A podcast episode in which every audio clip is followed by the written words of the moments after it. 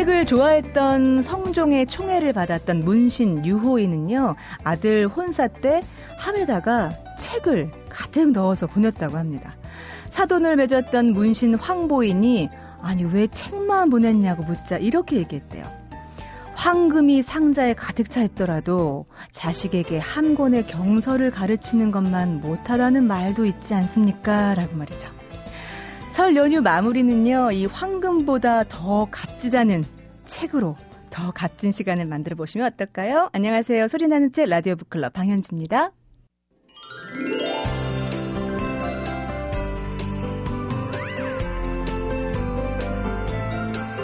훌륭한 문장의 원작자, 그 다음 가는 자는 그것의 첫 인용자다. 에머슨이 이렇게 말했다고 하지만요. 좋은 책의 두 번째 저자는 그 책을 알아봐주는 이가 아닐까 싶어요. 오늘도 책을 알아봐주는 분, 도서평론가 이권우 한양대 교수와 함께 책말 소식 준비되어 있습니다. 아, 이렇게 서가에 양서 좋은 책 한 권 한 권 꽂아두는 마음으로 만나봅니다. 어서 오세요. 네, 안녕하세요. 네, 오늘은 어떤 책을 알아봐 주셨습니까? 예.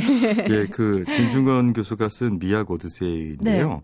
어, 이게 20주년 개정판이 나왔어요. 벌써 20주년 됐어요? 네네. 예. 그래서 뭐, 음, 개정판이라고 그러면 내용을 좀 손봤다는 의미도 있는데, 네. 20주년이라는 말이 붙은 거는 이 책이 1, 2권이 먼저 나오고 1994년에 나오고 3권이 네. 이제 2004년에 나왔었거든요. 예. 1, 2권 나왔을 때가 이제 1994년이니까 네. 올해로 딱 20주년이 되는 네네. 거죠. 그래서 어, 저자가 좀 손을 보고 네. 다시 냈죠. 네. 음. 네. 그래서 이제 언론에도 좀 꽤 널리 알려지고요. 네. 어, 독자들도 그래서 좀 더 찾고 그러는 것 같습니다. 아, 그 미학 오디세이는 이미 뭐 많은 분들이 접하셨겠지만 이 미학이라는 이 단어를 대중에게 네네. 이렇게 소개한 책으로는 참 가치가 있는 아 그렇죠. 예, 뭐 사실은 미학이라고 하는 영역 자체가 상당히 전문적인 거고 네. 일반인들이 교양적으로 교양 수준에 접근해야 된다는 게 가능한 거냐 음. 이런 의문이 있는데 네. 진중근 씨가 이제 정말 젊은 날 쓴 거잖아요. 네네. 그 20주년 기념판 개정판 내면서 이렇게 쓴 글을 봤더니 독일로 뭐 공부하러 갈때 네. 비행기 사이기나 좀 얻어볼까 어. 해서 썼다 네. 그렇게 되고 사실 또 출판사가 한번 바뀌었거든요. 네. 어, 그럼 아마 저자로서 뭔가 또 아쉬운 음. 부분이 있었을 거예요. 네, 그런 와중에도 어, 독자들의 꾸준한 사랑을 받았고 네. 사실 또 우리나라에서 음, 정치적 발언을 하는 분들을 가만히 보게 되면 음. 본령이 정치가 아닌 분들이 의외로 많잖아요. 음, 네네네. 그뭐 안티조선했던 강균만 교수 네. 그런 분들이 뭐 이렇게 정치에 굉장히 깊이 개입하고 이래서가 아니라 음. 언론인인데 네. 이렇게 자기 관심을 확장하다 보니까 네. 의외로 그런 분이 많은데 정치라는 게 결국 우리 삶을 담는 그릇인데 그렇죠. 예. 물론 그런데 이제 원래 자, 다들 자기 영역이 있는 거죠. 예. 진중권이라는 이 사람의 아이콘은 사실은 미학이죠. 예, 음. 미학이어야 되는데 일반인들 알기에는 굉장히 독설가 음, 그렇죠. 진보 진영의 독설적인 네. 발언을 잘하는 사람 뭐 이렇게 돼 있는데 네. 세상이 사람의 운명을 좀 이렇게 바꿔놓는 게 있는 것 같아요. 아, 저는 그게 제 증인인 게요. 진중권 교수가 98년쯤 됐을까요? 제가 FM 오인쇼 진행할 아, 때 아, 예, 예. 그때 방송이라고는 처음 출연한 게 제 방송이었어요. 아, 그랬었나요? 예. 그때 정말 진중권 교수님 때문에 제 진땀을 뺐었어요. 말을 잘 못하셔서. 아, 그리고 좀 사람들 이렇게 낯가리고 하잖아요. 예, 그래서 이 독 설이 네네. 세상에 그 독설을 만들었다 생각해요, 저는. 그러니까 아무래도 본인 입장에서는 그렇게 정치적인 발언을 하는 또 SNS상에서 독서를 네. 날리고 어떤 때는 뭐 촌천살인이기도 하지만 음. 그런 사람으로 사람들한테 인식되는 것보다는 자기의 어떤 본령의 영역이 네. 원래 미학이었고 네. 또이 미학 오드세이로 유명세도 타고 네. 그 이후에 미학과 그렇죠. 그림과 관련 책들을 쓸수 네. 있는 기반이 됐고 네. 뭐 이런 거에 대한 강한 애착이 있지 않겠습니까? 아. 네. 근데 참 20년이라는 숫자가 저는 상당히 소중하다는 생각이 드는 게 아, 그럼요. 요즘 예. 뭐책 음악 다 바람처럼 네네. 그렇게 흩어지잖아요 그럼요. 공중에요. 예, 예. 20년을 이렇게 사라지지 않고 네. 살아남았던 이유 어떻게 보세요? 예, 그러니까 우리도 이제 이런 말이 붙는 책들이 나오는 거는 우리 출판의 역사도 음. 어느 정도 켜켜이 이제 아, 네. 어, 쌓이고 있다는 좋은 증거이기도 하죠. 네. 기본적으로 이제 우리나라에서 굉장히 이제 마케팅으로 널리 알려지는 기법이 100만 부 돌파죠. 아, 그렇죠. 짧은 시간 내에 이렇게 많은 사람들이 봤으니 네. 이거는 당신도 읽어야 아. 마땅한 책이다. 이런 게 이제 간접적인 네네네. 메시지가 숨어 있죠. 네. 근데 100만 부가 얘기됐을 때 한 출판사 출판사가 네. 백세 기념을 했어요. 백세. 백세라는 거는 새로 책을 음. 책을 찍은 게 100번이죠. 네네. 그거는 한 번에 찍을 때마다는 상황에 따라서 음. 부수를 정하기 때문에 백세를 찍었다고 해서 절대 백만 부가 된다는 보장은 없지만 네. 백세라를 백세를 찍었다는 거는 네. 정말 층을 달리해서 오랜 기간 동안에 음. 독자의 대중의 사랑을 받았다는 뜻이죠. 네. 최근에는 나오자마자 사라지는 책도 한두 권이 아닌 시대인데 그렇죠. 진중권의 비약 오디세이가 음. 20년 동안 독자들한테 사랑을 받았다는 것은 또 그걸 놓치지 않고 음. 출판사가 음. 그걸 기념하기 위해서 개정판을 냈다는 거는 네. 여러 가지로 의미가 있어요. 아. 어, 그러니까 물론 이제 어, 이런 책들은 전공자가 보면 여러 가지 뭐 좀 불만스러운 게 많겠죠. 음. 근데 이거는 분명한 거는 어, 미학에 입문하고자 하는 교양인 수준의 글쓰기인 네. 거니까요. 네. 그리고 사실 이렇게 읽어보면 진중권의 글쓰기의 어떤 탁월함을 분명히 알 수가 있고요. 네, 네. 그래서 좀 그 정재승 교수가 왜 그 진중권 교수랑 같이 책도 쓰고. 그랬잖아요. 네. 그래서 이런 말을 이렇게 써놨더라고요. 네. 나는 미학을 이 책에서 배웠다. 음. 이건 충분히 이해가 가요. 물리학도니까. 음. 네. 근데 그 다음 구절이 이렇게 나와요. 음. 나는 글쓰기도 이 책에서 배웠다. 음, 글쓰기도요? 네. 사실은 저, 저 같은 경우에는 네. 그 학생들한테 글쓰기 가를 때 가장 네. 많이 보여주는 글이 정재승 교수 아, 글인데. 그렇죠. 그러니까 뭐 나이 차이가 나니까요. 네. 그러니까 정재승 교수가 뭐 문학 영화 예술 이런 데 관심이 많았을 텐데 그럴 때 이제 미학과 관련 책을 어, 진중권 교수의 책을 봤을 거고 네. 그게 어떤 글쓰기도 영향을 끼쳤다 이렇게 음. 볼 수가 음. 있죠. 음. 그러니까 미학에 대한 이해를 굉장히 교양 수준으로 잘 이끌어주는 장점도 있지만 네. 어려운 내용을 쉬우면서도 정확한 아. 문장으로 전달하려고 했었던 아. 진중권 교수의 노력도 있다. 제가 잠시 후에 소개해드릴 책이 노명노 교수 책인데 음. 세상 물정의 사학인데요. 그 앞에 그런 대목이 있더라고요. 그 학자들이 흔히 얘기하는 어떤 이론이나 뭐 이런 것들이 뭐 자기들만의 리그 네네, 같은 네. 느낌으로 그렇죠. 방백처럼 독백처럼 네, 예. 그런데 아, 이제 대화를 하는 거죠. 대중들과 대화를 그렇죠. 하려면 예, 예. 그 사람들이 알아듣는 얘기를 해야 되잖아요. 그, 렇죠 그 제가 하는 말이 학계 내에서 통하는 얘기는 방언의 수사학이다. 방언. 네, 남들이 알아듣기를 원하는 거 않고 자기들만 네. 알아들, 알아들으려 한 거고요. 네네. 대중, 그러니까 공부한 사람이 대중하고 소통하려면 은유의 수사학을 네. 부려야 되죠. 음. 내가 알고 있는 것을 고집하지 말고 네. 이것, 이것에 진면목에 도달하게 못하지만 아. 대중이 알아먹게. 네. 그 은유라는 게 A는 B다지 않습니까? 그렇죠. 내가 있는 A를 고집하면 방언이 되니까 아. 대중들이 알 수 있는 A와 가장 가까운 거가 B라면 네. B를 통해서 A로 A를 이해할 수 있도록 이끌어줘야 되는 거거든요. 그렇죠. 사실 그게 지식의 민주화인 거고요. 네. 이런 것들이 우리 사회에 일반화돼야만이 음. 어, 전체 국민들의 교양 수준이 높아지고 네. 거기서 성숙한 정치 의식이 나오는 거고 네. 어, 여러 가지 삶의 어떤 질이 조, 높아지고 좋아지는 거지. 어. 우리는 공부한 사람이니까 우리 공부한 사람끼리 음. 뭐 이해하면 된다. 음. 어, 근데 왜 이렇게 세계적인 논문은 없는지 모르겠어요. 아이고. 교수님 자기 디스십니까? 네네 그렇습니다. 네. 그 진중권 교수의 이 아, 미학 오디세이는 어떤 식으로 풀어서 어떻게 예. 말거기를 했다고 보시는 거예요? 아까 뭐 이제 본인이 영향받은 책이 있어서 그 그러니까 네. 이렇게 보면 굉장히 머리가 좋아요. 진중 음. 교수가 보게 되면 탁월한 어떤 그런 시대 파악도 있고 상황 파악도 있고 독자들과 소통하려는 의지도 아, 있고 예. 일단 일권을 쓰게 된 계기는 노동자들에게 미학을 설명해 주기 위해서 썼다 그러죠. 네. 그러니까 일단 눈높이를 낮춰서 어떻게든 간에 잘 설명을 노력한 점이 굉장히 음. 중요하고요. 음. 독특하게 이제 뭐 일종의 하이퍼텍스트처럼 네.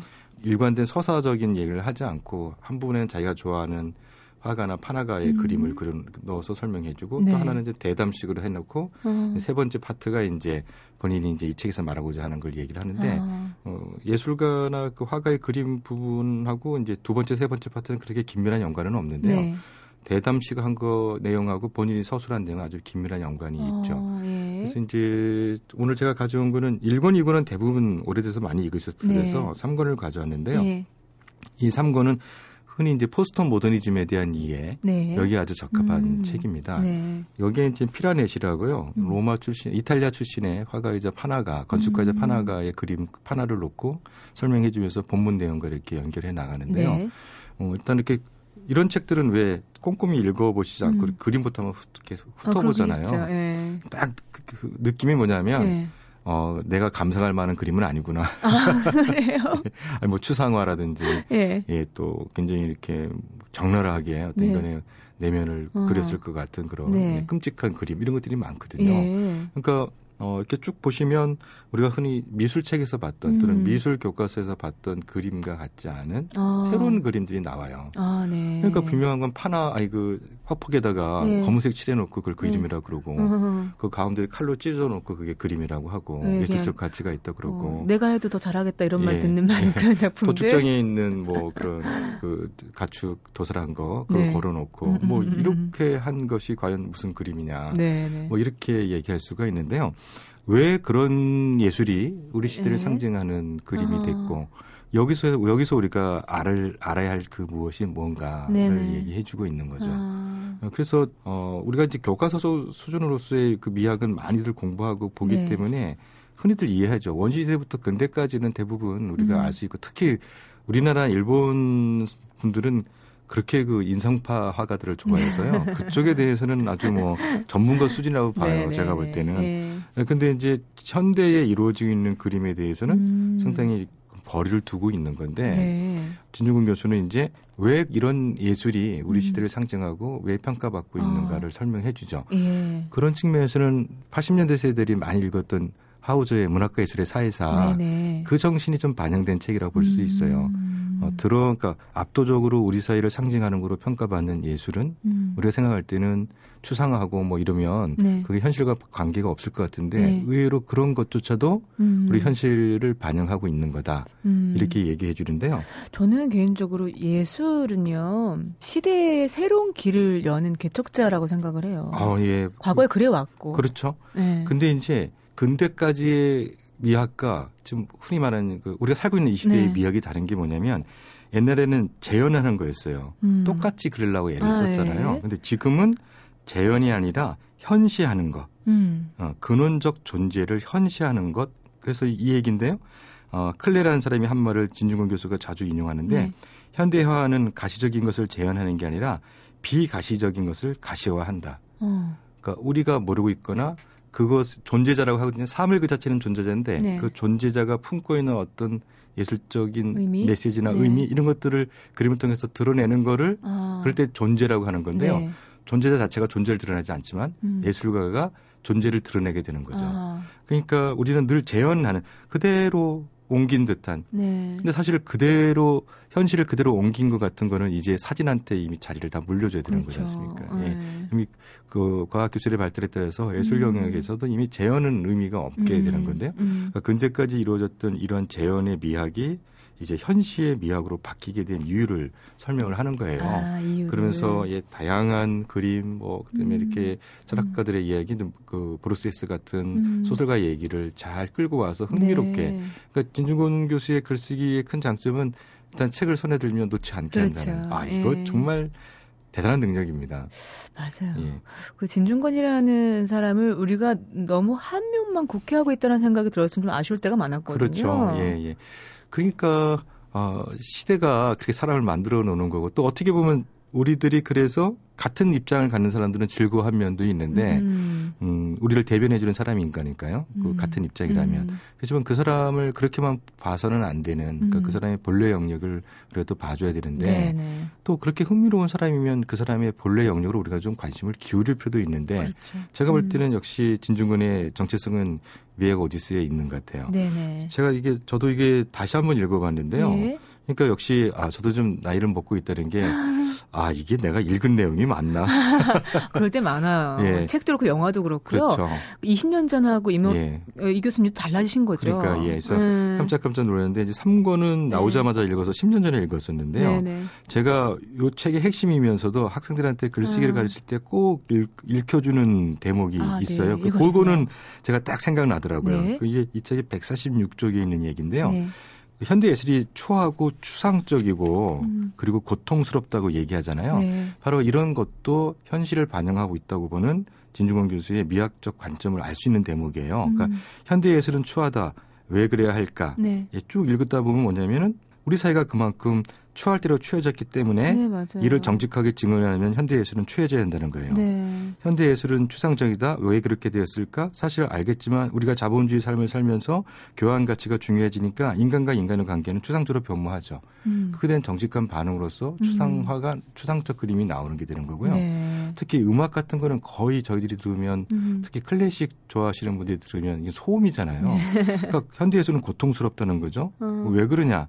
예술은 이렇게 합리적으로 관리되는 사회에서 사물과 인간이 당한 고난을 증언하기 때문이다. 아. 이렇게 얘기하면서 얘기해요. 그러니까 이게 요 대목이 굉장히 중요한 게 음. 현대 예술의 특징을 딱 세 가지로 얘기하잖아요. 네. 추하다, 추상적이다, 고통스럽다. 음. 근데 이 세 가지 키워드로 얘기하면서 결론을 이렇게 딱 간단하면서 핵심적으로 잘 내요. 음. 이렇게 현대 예술은 사회를 재현하지 않고도 사회의 고통을 미메시스한다. 아. 그러니까 제가 이거 보면 요, 요 챕터는 그 글쓰기의 표본이에요. 네. 그래서 어, 이렇게 요새 뭐 직장 생활 하시면서 음. 글이 글을 써야 할 요구가 많은데 스트레스 받는 분들이 의외로 많더라고요. 네네. 그런 분들은 이, 이 진중근 교수의 미학 오디세이를 한번 아, 예, 이렇게 네. 잘 보시면 상당히 도움이 많이 받을 거예요. 3권에 특히 146페이지에서 예, 147페이지. 그쪽을 읽어보시면 아 글이라는 게 아, 예. 이렇게 또 정확하게 음. 자기가 말하고자 하는 바를 드러내서 네. 한, 한 주제로 딱 모으면 아. 설득력이 높아지는구나 하는 건데요. 그래서 명저라는 얘기를 또 듣나 봐요. 아, 교양, 예. 물론 이렇게 단, 단점은 짧은 분량에 너무 음. 많은 얘기를 했기 때문에 음. 논증의 힘은 물론 약하죠. 네. 근데 이게 전문가들을 위한 책이라면 이렇게 쓸 수는 없겠죠. 아. 그러나 일반 대중들이 현대 예술에 대해서 이해하지 못하는 왜 이렇게 음. 추상적이고 왜 이렇게 고통스럽고 왜 이렇게 음. 나한테 불편할까 네. 이걸 설명하는 데서 이렇게 간단하면서도 핵심적인 얘기가 어디 있겠습니까? 음. 사실 현실이라는 단어하고 네. 이 세 가지 키워드만 가지고 음. 미학 오디세이 그 3권을 읽어내면요. 네. 진중권 교수가 이 책에서 말하고자 하는 포스트모던 시대의 어, 미학의 특징은 정확하게 다 드러납니다. 뭐 포스트 모던 시대, 그러니까 지금 우리가 살고 있는 이 시대에 대해서 다시 한번 좀 우리가 목도하고 싶다 하면 다시 한번 읽어보면 되겠네요. 아, 그럼요. 그래서 이 책은 진중권 교수답지 않다고 생각하는 게 뭐냐면 네. 포스트 모더니즘이 갖고 있는 정치 이데올로기적 측면은 비판적으로 얘기하지 않아요. 어, 네. 뭐냐면 딱 목표를 정한 거예요. 아. 포스트 모더니즘적인 미학에 대해서 이해하지 못하는 독자들에게 그걸 충분히 이해할 수 있는 길을 열어주겠다입니다. 네, 네. 그러니까 너무 많은 그러니까 음. 이 교양 도서에 너무 많은 요구를 하시고 읽어보시면 네. 그러면 굉장히 진보적인 진중권 교수가 포스트모더니즘을 정치적으로도 동의하는 걸까? 아. 이런 의문을 품을 수는 있는 거죠. 네. 네. 그러니까 지식의 양에 대한 적절한 조절 음. 이것도 그 필자로서 저술가로서의 진중훈 교수였던 영특함이랄까요? 영악함이랄까요? 음, 쉽지 않을 것 같아요. 네, 현명함이겠죠. 네. 이런 게 딱 맞아 떨어져서요. 저희가 듣는 사람들이 보면 즐거워요. 이렇게 좀 아, 아 어떻게 썼겠구나. 아, 그래요? 이런 보이세요? 게 보여서 그 오히려 이제 전문적인 지식을 가진 분들이 대중과 소통하고 싶으면 네. 음, 진중근 교수의 이런 미학 오디세이의 특징을 음. 좀잘 발견하시면 좋겠다. 네, 전문가부터 또 일반 대중 미학에 관심 있는 분들 이 세상에 대해서 다시 한번 바라보고 싶으신 분들 다 아, 추천을 음. 받을 만한 책인 아, 그렇죠. 것 같습니다. 네. 그래서 20주년 기념판이 난 것 같네요. 진중권의 미학 오디세이 20주년 기념판 이거는 교수님께서 소개해 주셨습니다. 고맙습니다. 네, 감사합니다. MBC 라디오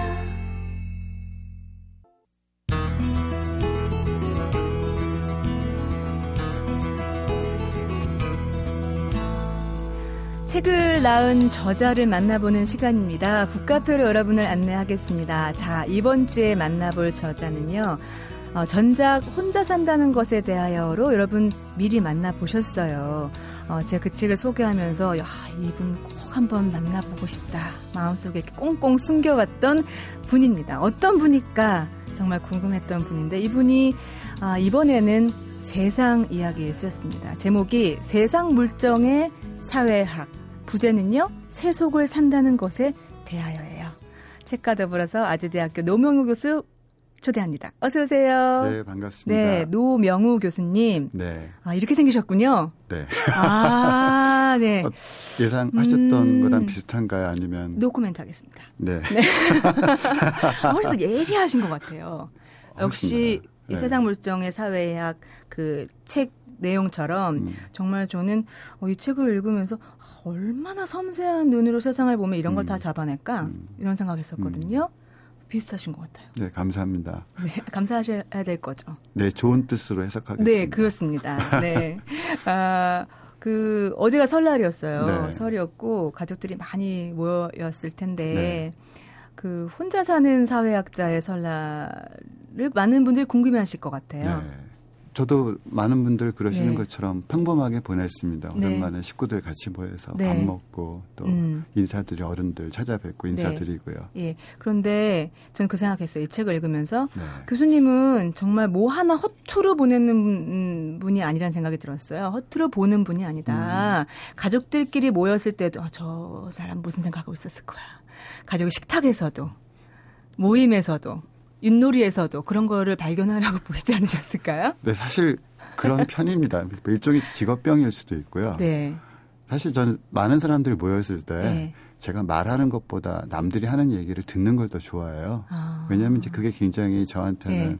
사회학적 연구 대상이기도 하고 음. 원천이기도 하고 네. 사람들이 어떤 생각들을 하나 네. 뭘 고민하나 음. 이런 걸 듣는 게 참 좋거든요. 네. 그러다 보니까 어디를 가든 꼭 어, 일부러 그러려고 하는 건 아닌데 네. 어느 순간 제가 유심히 사람들 관찰하고 음. 있고 네. 사람들이 무심코 내뱉었던 말 한마디 중에서 아, 아 이런 거 정말 연구해 볼 아. 만한 대상이 아닐까라는 생각들을 음. 모티브로 얻기도 하고 그렇죠. 네.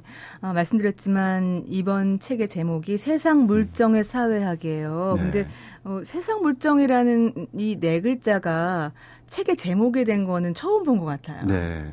우리가 흔히 이 얘기를 할 때는 아우 세상 물정 몰라 진짜 음, 모른다 그렇죠. 할때 많이 나오잖아요. 네. 교수님은 세상 물정을 좀 아시나요? 알기도 하고 모르기도 하다는 게 정답일 거예요. 네. 그리고 아마 이 방송을 들으시는 모든 분들이 다 느끼실 텐데 네. 한편으로 나도 좀 세상은 좀 안다라는 음. 생각도 갖고 계실 거고 네. 그러면서도 내가 모르는 또 어떤 영역들이 있지 않을까라는 아. 약간의 그 의심 음. 그런 것도 갖고 계실 거고 네. 그런 것처럼 저도 예. 아는 것만큼은 알고 음. 모르는 것만큼도 모르기도 하고 음. 그렇습니다.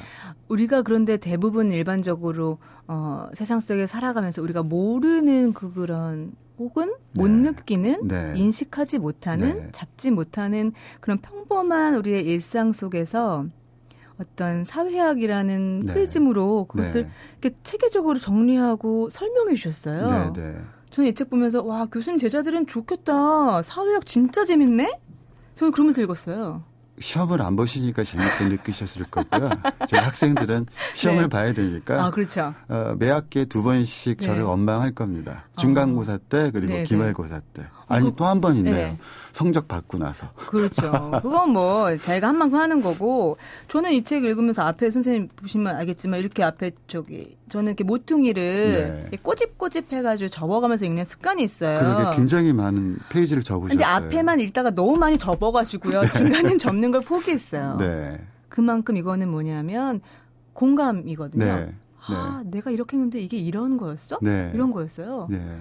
네. 교수님 좀 촘촘하게 좀 얘기를 해주세요. 이 속에 나왔던 세상 물정 어떤 걸 의미하고 계세요? 음, 그렇게 촘촘히 접어 놓으셔서 네. 저도 개인적으로 굉장히 반가워요. 네. 왜냐하면 네. 제가 이 책을 쓰면서 네. 어, 많이 가장 독자들과 네. 많이 의도했던 거는 공감이라는 영역이었었거든요. 네. 왜 공감이라는 부분을 제가 소중하게 생각했냐고 음. 하면 음. 어느샌가 사회학이라는 학문이 어, 올바른 소리를 하는 것 같은데 네. 사람들로부터 어떤 공감을 얻지 못하는 학문이 아. 되어가는 그런 느낌들을 굉장히 많이 받았고 네. 사회학자로서는 그 부분이 굉장히 아쉬운 부분이었습니다. 음. 사회학이라는 학문은 남들을 해치기 위해서 네. 하는 학문도 아니고 네. 누구를 사기치는 학문도 아니고 네. 우리 모두가 네. 더잘 되자라는 뜻에서 네. 이 사회라는 것이 이렇다라는 것을 연구한 학문인데 네. 왜 사회학이라는 학문이 사람들로부터 공감을 얻지 못할까라는 어. 것이 많이 고민이었고 거기서 제가 하나 이제 생각했던 음. 것들이 어쩌면 사회학이라는 학문이 음. 공감을 얻지 못하는 오류를 범하고 있었을지도 네네네. 모른다는 생각들을 하게 됐습니다. 네네네. 그건 뭐냐면 분명히 사회학자도 예. 사회 속에 살고 있는 사람이죠. 그렇죠. 그러니까 그런 측면에서 보면 음. 사회학자들도 감성이 있고 네. 감정이 있고 예. 분노도 있고 슬플 때도 있고 기쁠 네. 때도 있고 예. 그건 모든 사람들이 가지고 있는 어떤 보통 그러니까 음. 보편적인 음. 감정인데 네. 좀그 부분을 좀 놓치고 있는 게 아닐까라는 아. 생각을 했고 예. 제가 책 제목에서도 이제 음. 세상 물정 그리고 세상이란 표현을 썼던 이유도 네. 바로 그런 뉘앙스를 좀 살리고 싶었던 생각들이 좀 있었어요. 아. 그러니까 우리가 세계라고 하면 네. 굉장히 냉정하고 음. 객관적이고 차갑고 어떤 법칙에 따라서 움직여지는 듯한 느낌이 들지만 네. 보통 우리가 일상생활에서 흔히 쓰는 세상이란 표현은 네. 어떤 개인의 주관적인 느낌 음. 그리고 세상에 대해서 가지고 있는 한탄, 푸념 네. 뭐 이런 것들이 그런 뉘앙스들이 그 단어 안에 좀 들어가 있어서 네. 세상 그러니까 세계라는 표현보다 이 세상이라는 느낌 음. 그리고 세상이라는 느낌들을 같이 살려내면서 네. 사회학이 그 사회에 살고 계신 여러분들과 네. 같이 공감을 꾀할 수 있는 기회를 아. 한번 맛보면 어떨까 그런 네. 생각들을 많이 했었죠. 이 앞부분에 보면 그 처세술이라고 우리가 네. 부정적으로 정의 내리는 이 단어에 대해서도 다시 한번 의미 부여를 네, 네. 교정을 네. 하고 계시고요. 그러면서 처세술이 우리가 알고 있는 단어의 부정적인 의미 말고 음. 어떤 생명력을 더 어, 회복했으면 좋겠다 생각하시는 거예요? 저는 어 인간이 벗어나야 될 상태 가 두 가지가 있다고 네. 보는데 하나는 무지라는 거고요. 네. 알고 있지 못한 음. 것. 그 또 하나는 무능함입니다. 무기력감이라고 아, 생각을 합니다. 예. 그런데 많은 경우 어, 우리의 무능함, 네. 무기력감은 무지에서 오는 경우들이 아, 많아요. 그리고 잘 몰라서. 네, 잘 네. 몰라서 그런 경우들이 많죠. 네. 세상이 문제가 있고 음. 불만이 있고 세상이 음. 좀 바뀌었으면 좋겠는데 네. 도대체 이 세상이 네. 바뀔 것 같지 않다라는 네. 느낌이 들 때 우리가 예. 굉장한 무기력감이 그렇죠. 들고 음. 그때 신세 한탄을 하게 되고 맞아요. 팔자 타령을 네. 하게 되고 주위 있는 사, 뭐 그렇죠. 네. 주위 있는 사람들을 원망하게 되고 네. 뭐 때로는 부모를 원망하기도 음. 하고 세상 모든 걸 원망하게 되는데 네. 저는 그런 상태에서 벗어나야 된다라는 것이 제가 가지고 있는 가장 중요한 목표 중의 하나입니다. 아, 예, 예. 그리고 제가 세상 사람들에게 전달하고 싶은 것들 음. 중 하나도 음. 우리가 같이 손을 잡고 네. 우리가 무지의 상태에서 함께 벗어나면서 음. 우리를 지금 아주 휩싸고 있는 이런 무기력감에서도 같이 벗어나는 게 필요하지 않을까라는 네. 부분이고요. 네. 거기서 바로 처세라는 문제는 네. 일단 처세를 하기 위해서 처세는 음. 세상과 대면하는 거죠. 어, 책의 목차를 보면요. 여러분 차례를 여시면 음, 제가 차례를 읽다가 책을 못 놨어요, 교수님. 네. 어쩜 이렇게 목차를 이렇게 매력 있게 뽑으셨어요? 제가 대답을 하게 되면 이 잘난 척이 되는 기 때문에 어, 네. 교수님 당황스럽네요. 포즈, 포즈 뭐죠? 1부, 2부, 3부인데요. 네. 세속이라는 리얼리티에서 뭐 어, 럭셔리라는 마법의 수수께끼 네. 이런 것도 있고요. 뭐 어, 뭐, 어, 여론의 흥망성쇠, 네. 뭐 종교의 이야기도 있고요. 네. 그다음에 이분의 삶의 평범성, 네. 그래서 나홀로 고스톱 이런 네. 것도 있고요. 어, 뭐 섹스, 문제적인 너무나 문제적인 네. 뭐 자살 이런 네. 것들부터 시작해서 산부, 노동의 이야기, 가족, 개인의 이야기, 죽음까지. 어떻게 보면 정말 이거 내 얘긴데 바쁘다는 핑계로 내가 한번 눈 마주치지 못했던 것들에 대해서 아주 쫀쫀하게 하셔서 써주셨어요. 네. 방금 말씀하신 네. 이 책에서 이제 25가지 어떤 삶의 현장 네. 내지는 삶의 단면 네. 그리고 우리가 삶을 살면서 느끼는 25가지 고민 네네. 그다음에 골칫덩어리 음. 이런 문제들이 나오는데 네. 어, 아까 이제 말씀드렸던 것처럼 네. 이런 내용들은 사회학이라는 학문이 연구하는 대상이기도 해요. 아. 그리고 굉장히 많은 사회학자들이 네. 어, 세상에는 알려지지는 않았지만 음. 많은 사회학자들이 우리가 삶에서 느끼는 뭐 이런 고민 덩어리, 골치 덩어리에 네. 관해서 네. 많은 연구들을 이미 해 왔었죠. 음. 그런데 어, 그런 사회학적인 연구들과 네. 사람들이 삶에서 느끼는 고민 덩어리 사이에 연결 내지는 네. 일종의 가교라고 해야 될까요? 아. 그걸 연결하는 측면들이 좀 적었고 아, 예. 제가 이 책을 통해서 하고 싶었던 가장 핵심적인 네. 의도 내지는 목표도 바로 그 점이었습니다. 아, 예. 기존에 많은 사회학자들이 이런 각각의 주제와 음. 어떤 개인의 고민 덩어리에 관해서 연구했던 것들 네. 그런 것들을 어떤 우리들의 삶과 음. 한번 연결시켜 보자. 뭐 그런 걸 가장 이 책에서 많이 의도를 했었었지요. 네. 어, 우리의 일상 속에서 누구나 당면할 수 있는 문제점들을 콕콕 어, 찝어주셨는데 어, 특히 나홀로 고스톱 쪽 보면 그 더불어 사는 삶을 얘기해 주셨잖아요. 네. 광도 팔아야 되고 그래서 최소 4명이 쳐야 되는 이, 네. 이 고스톱이 네. 혼자 즐기는 사람이 많아지고 있다고요. 네. 그리고서는 또 인터넷 커뮤니티 활동에 목숨 걸고. 네. 어떻게 된 거죠? 어, 참 슬픈 단면입니다. 음. 어, 분명히 공동체가 파괴되었죠. 네네. 더 이상 우리한테 이웃이란 단어는 매우 음. 추상적인 단어가 네, 되어버렸어요. 네, 근데 이웃이라는 건 가족 못지않게 네. 한 개인의 삶에 있어서 매우 든튼한 네. 튼튼한 버팀목이 될 수도 있는 네. 관계죠. 네. 근데 이제 우리가 언젠가부터 우리들의 인간 관계라는 건 음. 혈연에 의해서만 맺어진 가족, 네. 가족을 제외하면 다 묘하게 음. 경제적인 이득이라는 측면에 있어서 네. 숨겨져 있긴 합니다만 어. 뭔가 경제적인 이득을 목적으로 한 음. 인간관계만으로 굉장히 음. 축소되어 버린 경향이 있고 네. 거기서 나타난 현상이 이웃이 파괴되었다라는 아, 현상입니다. 네. 그러다 보니까 많은 분들이 음. 결핍을 느끼죠. 예. 이웃이 없다, 그렇죠. 친구가 없다. 음. 왜냐하면 가족도 중요하지만 음. 가족 관계만으로도 해결하지 못하는 것들이 있는데. 그리고 뭐 우리가 한국인 가족한테 못할 말 더 많아요. 사실 그렇죠. 네. 그리고 어 그러니까 가족하고 하지 못할 이야기를 네. 나눌 수 있는 그 누군가가 그렇죠. 필요한데 네. 그걸 우리가 뭐 단어로 표현하자면 이웃이 될 음. 네. 근데 이웃이 참 파괴되었어요. 어, 네. 그러다 보니까 사람들이 어떤 가족 이외의 네. 친밀한 관계에 대한 그리움들은 아, 있는데.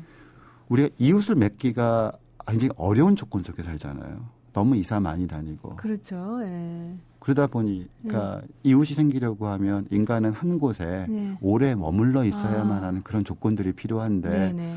아마 방송 들으신 분들 다 아시겠습니다만 네네. 우리가 부동산 문제 때문에 네. 이사를 너무 많이 다니고 네, 네, 네. 이웃이 파괴되고 음. 그런데 이웃과 같은 어떤 인간관계에 대한 그리움은 음. 있으니까 사람들이 이런 SNS와 같은 곳에 더 네. 매달리게 되는데 네. 사실 인터넷을 통해서 맺게 되는 SNS를 음. 통한 관계는 음. 약간 추상적인 관계인 경우가 많죠. 그러니까 아. 관계를 맺기 위한 관계라고 아. 할까요? 예, 예. 그러다 보니까 사실 우리가 음. 누구와 사회적 관계를 맺는다라는 건 사회적인 관계를 통해서 우리 공통의 문제를 해결할 네. 수 있는 실마리들이 거기서 만들어지는 경우들이 굉장히 중요한 건데 네.